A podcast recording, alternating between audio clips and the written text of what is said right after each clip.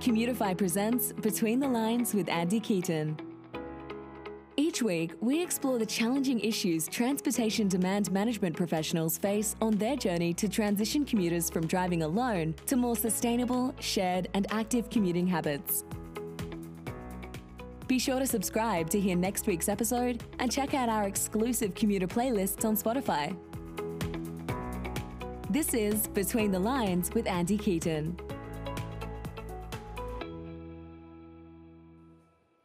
Hi, everyone, and welcome aboard to the Between the Lines podcast. Uh, today, we're joined by Daithí de Butler. Uh, I hope I pronounced that right. The last name I may be a little bit off on. but uh, Daithí is uh, he's the chief marketing officer at ParkOffice, which is an employee parking software for smart offices. Uh, ParkOffice works with leading employers such as Sanofi, L'Oreal, and Indeed to reduce uh, their long term dependency on employee car parking. Daithí previously worked in advertising for large clients such as Heineken and Unilever, and he is a former winner of the Junior Chamber International's Outstanding Young Person of the Year award for his services to volunteerism and uh, social change.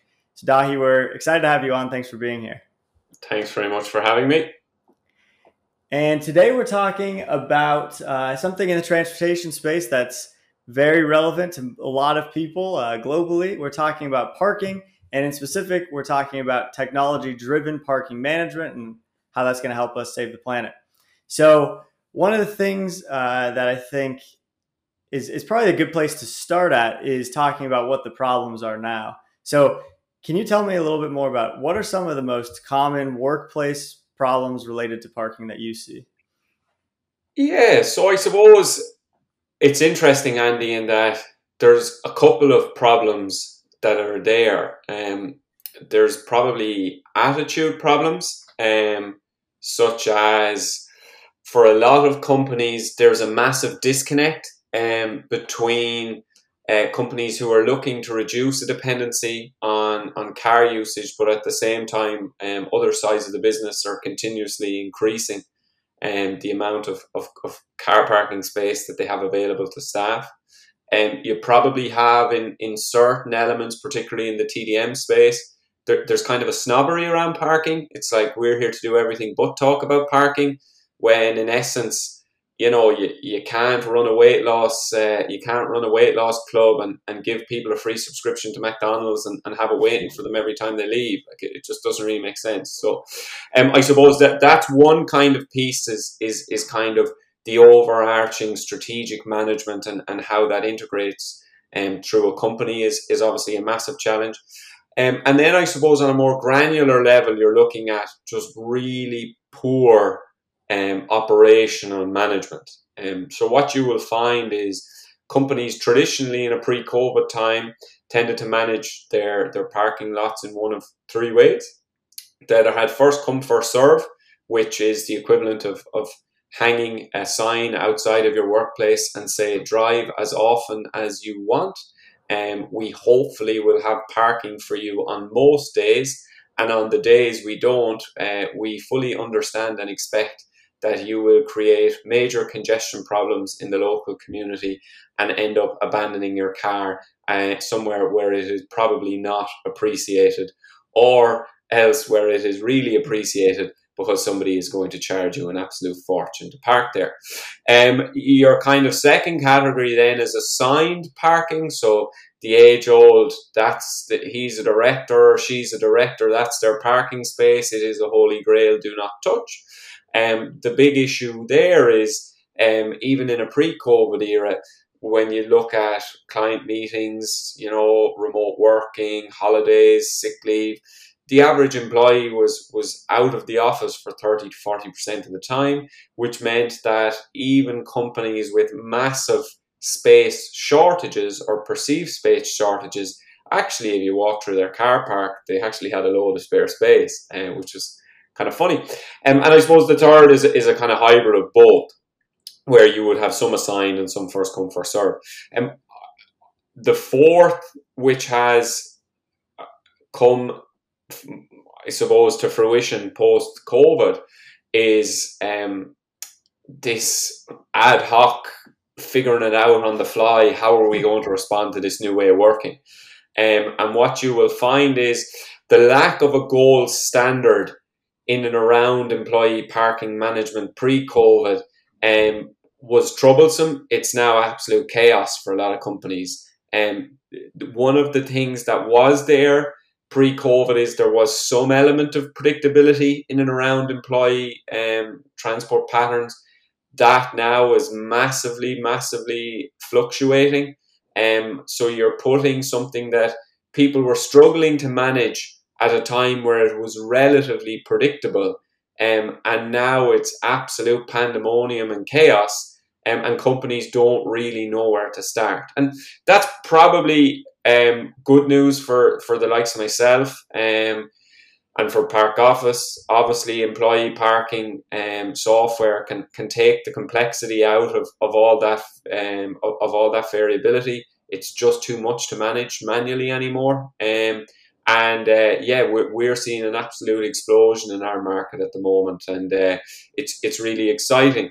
Um, but I suppose in the space that, that you are in, it's kind of interesting in that we're probably countercultural in our space. In that when we talk to clients, we tell them early doors that we're on a mission to help them reduce their parking. Um, we feel that there is an overdependency on, on car usage, but we also feel that in order to fully tackle that, you need to control what's happening in your car park.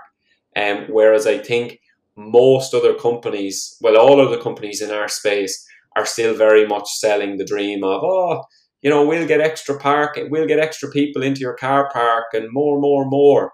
Um, and kind of sadly, that actually sells a lot better and it sells a lot easier. Um, and you have this massive conflict there between, I suppose, companies, and, and very oftentimes we'll meet companies. Um, you might be at uh, a real estate or a facilities conference, and you might meet someone, and they'll tell you they need more parking, and then you meet someone from the exact same company, exact same office at a, at a TDM conference, and they'll tell you the parking is the devil, and they're trying to stamp it out. um, and what we've often, what we've kind of found is a lot of the time, you kind of have to meet companies where they're at. So for us, we would see three steps. So you need to optimize, understand, and, and ultimately reduce employee car parks. Um, and every company is at a different stage of that three pronged journey.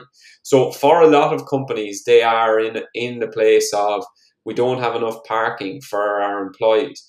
Do we have tools and features in the short term that can help um, to solve those needs? Yes, we do. But we will communicate from day one and say, okay, we'll start with what you think you need, which is to get more people into the car park. But then what we're going to do is we're actually going to give you the data and insights that show you your car park is only a capacity maybe once a month. So as opposed to focusing on that one day when it's a massive problem, let's focus on the other 19 and see how we can start to strategically reduce your car park over time.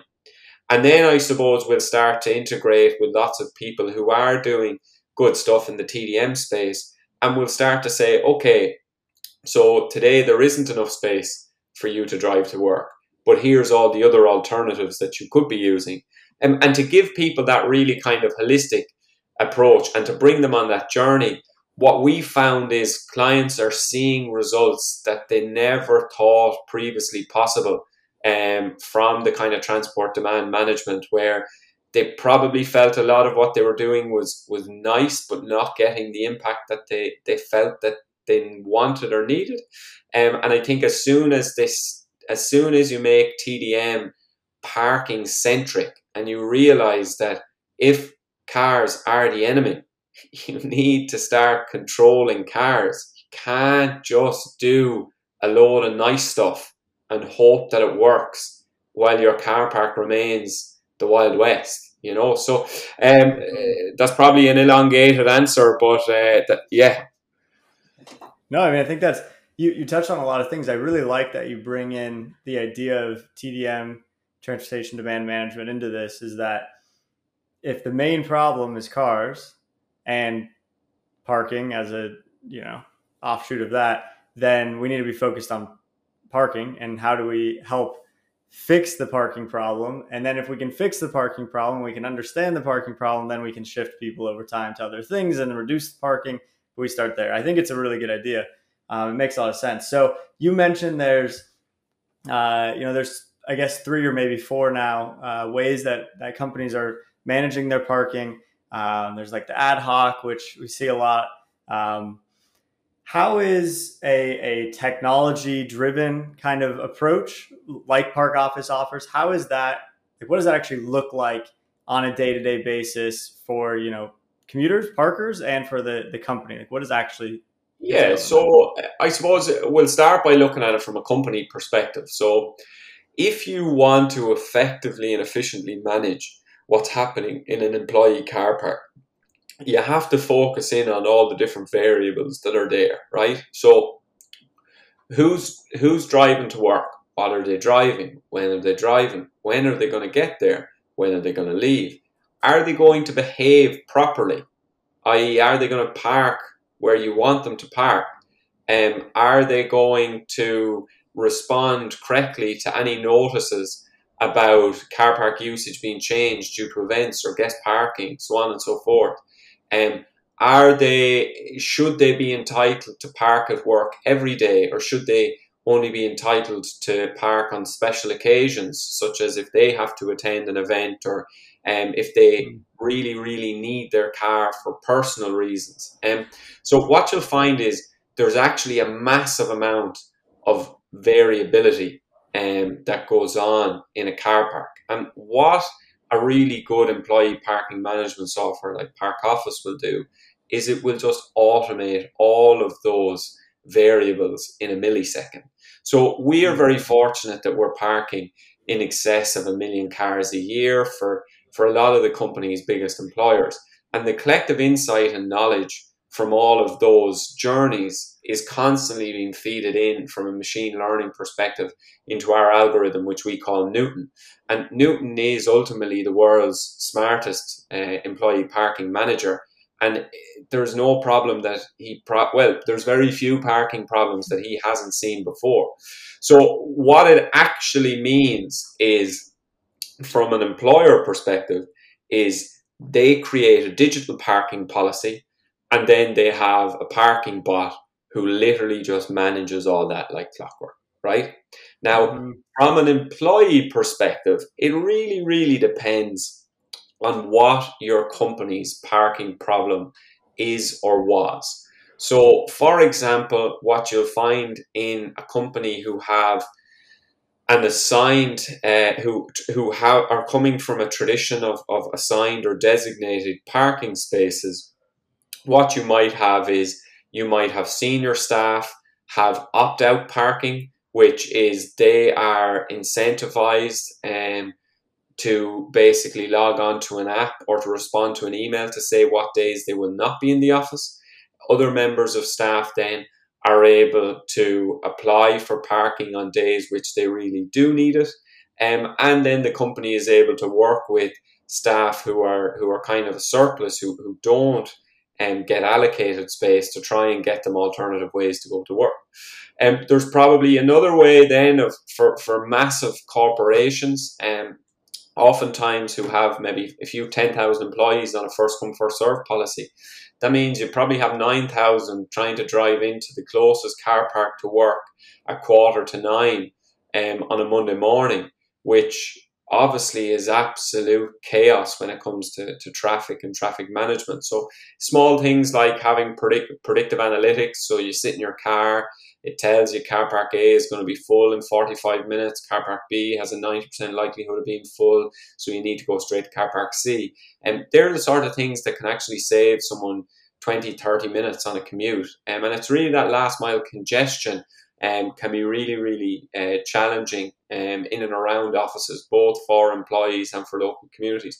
So, I suppose to, to simplify it, um, what is the ex- user experience? The user experience for, for uh, I suppose, an admin from a company is, is simple. Um, they work with our team to set up in half an hour, um, and then they just pull reports whenever they need um, to, to have a look at what's going on. We'll come back with recommendations on how they can improve, how they can streamline, how they can reduce.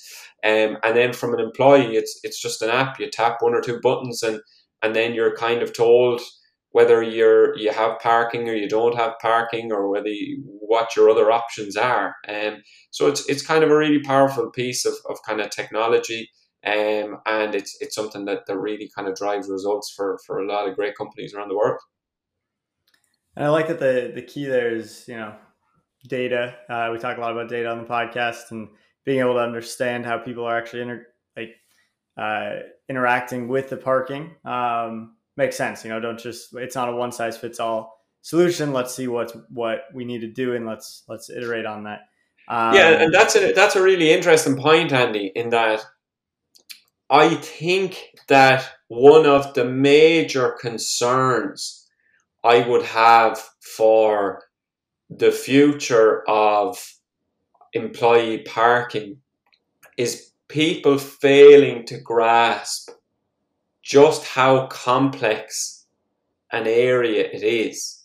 So, probably mm. since the start of COVID, you've had a lot of companies who working maybe in the prop tech or a TDM space, you know, um, maybe they're working in like competitors to you guys or, or kind of desk booking softwares or whatever. And they're kind of saying, oh, you know, things have got a bit quiet. What can we do to future proof our business? And they've kind of lighted on this idea of, okay, let's build a let's build a parking feature. But what they've kind of failed to grasp is, you know, parking is a lot more complicated than, than desk bookings, for example. You know, if eh, on a very basic level, if you go to a desk and it's booked, the person who's and it's but you have it booked, and there's someone else there. They're standing in front of you, and you can resolve what's happened. Mm-hmm. If you park, if you go to the car park, and there's someone in your space, you they're nameless. You don't know who they are. You don't know how to contact them. You could be five minutes late already for the most important meeting of your year. Um, and what I think people need to understand is that parking cannot afford to be a simple add-on. Um, it's something that requires real complexity and expertise. Um, we, from day one, for example, would have partnered up with some of the biggest real estate and mobility companies in the world. Um, our, our first two clients were, were Colliers International and Europcar. And we did that very intentionally because we wanted to work with two leaders in the verticals in which we overlap with um, and really lock down on their insights. Um, and we were coming from a background where we already had a cumulative experience of 50, 60 years in the parking industry.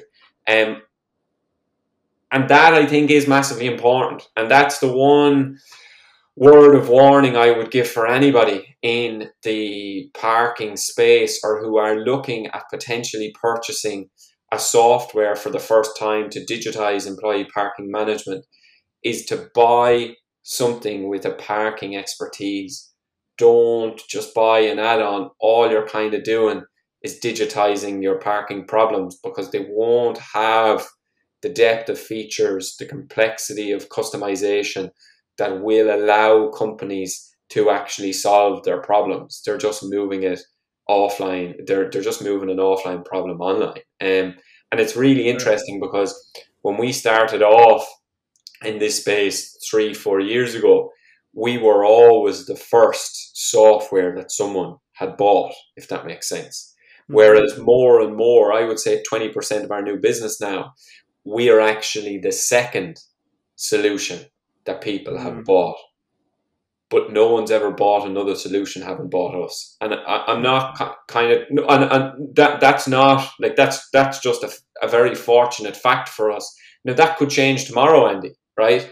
But what I'm what I'm trying to say here is, and I, I'm like, have a look, have a look at other solutions if you want. Um, but if you have a parking problem, don't buy a hot desking software to solve it. Don't buy a sure. carpooling software to solve it. Buy a parking software to solve it. Um, and I, I would like to think buy a holistic parking software that strategically is going to help you reduce your parking over the long term. Um, but that's my personal preference, you know.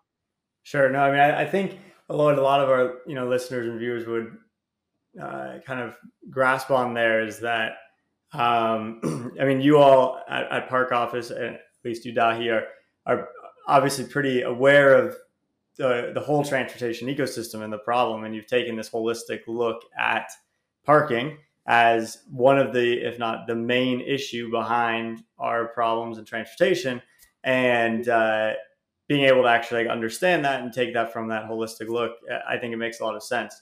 Um, okay, so you mentioned you know that there's companies uh, that have have used your your software successfully. Uh, can you walk us through? Do you have any examples of, of you know use cases where this has gone well and what they've done? Yeah, so like you, you, mentioned at the top, for example, um, Sanofi. Now we probably pronounce it different ways on, on different sides of the Atlantic, um, but they're one of the world's leading pharma companies. Um, so they rolled us out probably around uh, 12 months ago on, on two sites.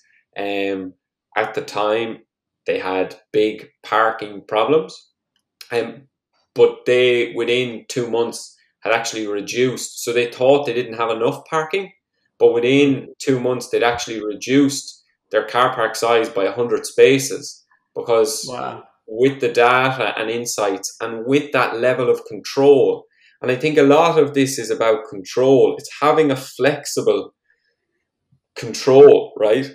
Um, and they just realized, oh, right, okay, we do have a parking problem, but that parking problem only exists once or twice a month when everybody actually comes in. So if we can get visibility ahead of time of who's going to be in and what their preferred mode of transport is going to be, we can then actually communicate with certain members of, of staff and we can say, do you know what, you actually live two kilometers away. So um, there's no space for you today. You can cycle, you can walk, or you can do whatever you need to do. Um, and by doing that, and by, I suppose, taking the heat and the sting out of the problem days, they realized, you know, by and large, we actually don't need all this space out the back.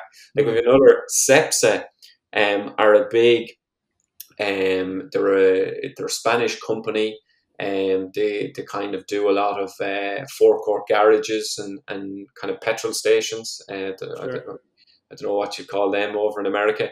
Um, but uh, they reduced from 1200 to 800 spaces within a couple of months, you know, and it's, it's always, and, and all these people are coming to you saying, our problem is we don't have enough space.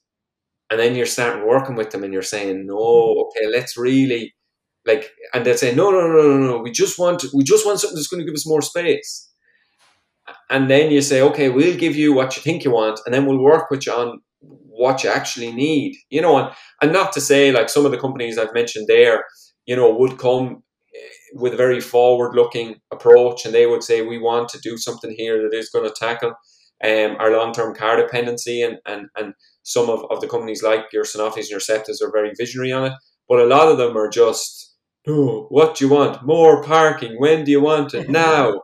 and then you open the paper and you see their CEO is after signing up for some sustainability goal, and you're just like, lads, this is absolutely nuts. Like, you know, there's just a total disconnect there. Um, but trying to engage with those buyers and to say, it, it's kind of funny because we have kind of two types of buyers um, very often. You have the buyers who are, what do we want? More parking. When do we want it now? And you have to bring them on a journey. Um, but then you have other buyers who are the total other end of the spectrum, where it's what do we, what do you want, and it's anything but parking. How dare you even bring that word into my ear space? Do you not know I'm a champion um, for climate justice, and you're kind of like, yeah, no, I totally understand, um, but you can't ignore the elephant in the room. And just because you don't like something doesn't mean you can ignore it. I don't like parking. I was 27 before I learned to drive. I don't think yeah. I can count on one hand the amount of times I've driven to work. But it doesn't mean that I can't help companies solve that problem you know and, and i think yeah. it's it's this notion that you know the world isn't in the headspace it needs to be around employee parking yet um, and we have a role to bring people from different sides of the spectrum um, and to bring them to a position where they can actually start to make progress on parking. And make no mistake about it, progress on parking um, very, very quickly reduces car dependency um, in ways that you are really going to struggle to unlock from any other um, TDM tactic. And that does not mean that a lot of the other TDM tactics aren't incredibly worthwhile. It doesn't mean that working in a parking centric solution that they are not incredibly effective. But we all know of big expensive carpooling schemes and bike sharing schemes and van pooling schemes that have been discontinued um, after a short amount of time um, and people are wondering why. And by and large, the answer is because you didn't do anything to control your car park. You just ignored the elephant in the room. Um, so yeah, I suppose we're we're I suppose trying to make sure that that elephant is making a bit of a racket, uh, stamping his hooves a bit, blowing the trunk, and and, and being heard, and um, and that's starting to make a, a lot of progress for a lot of companies.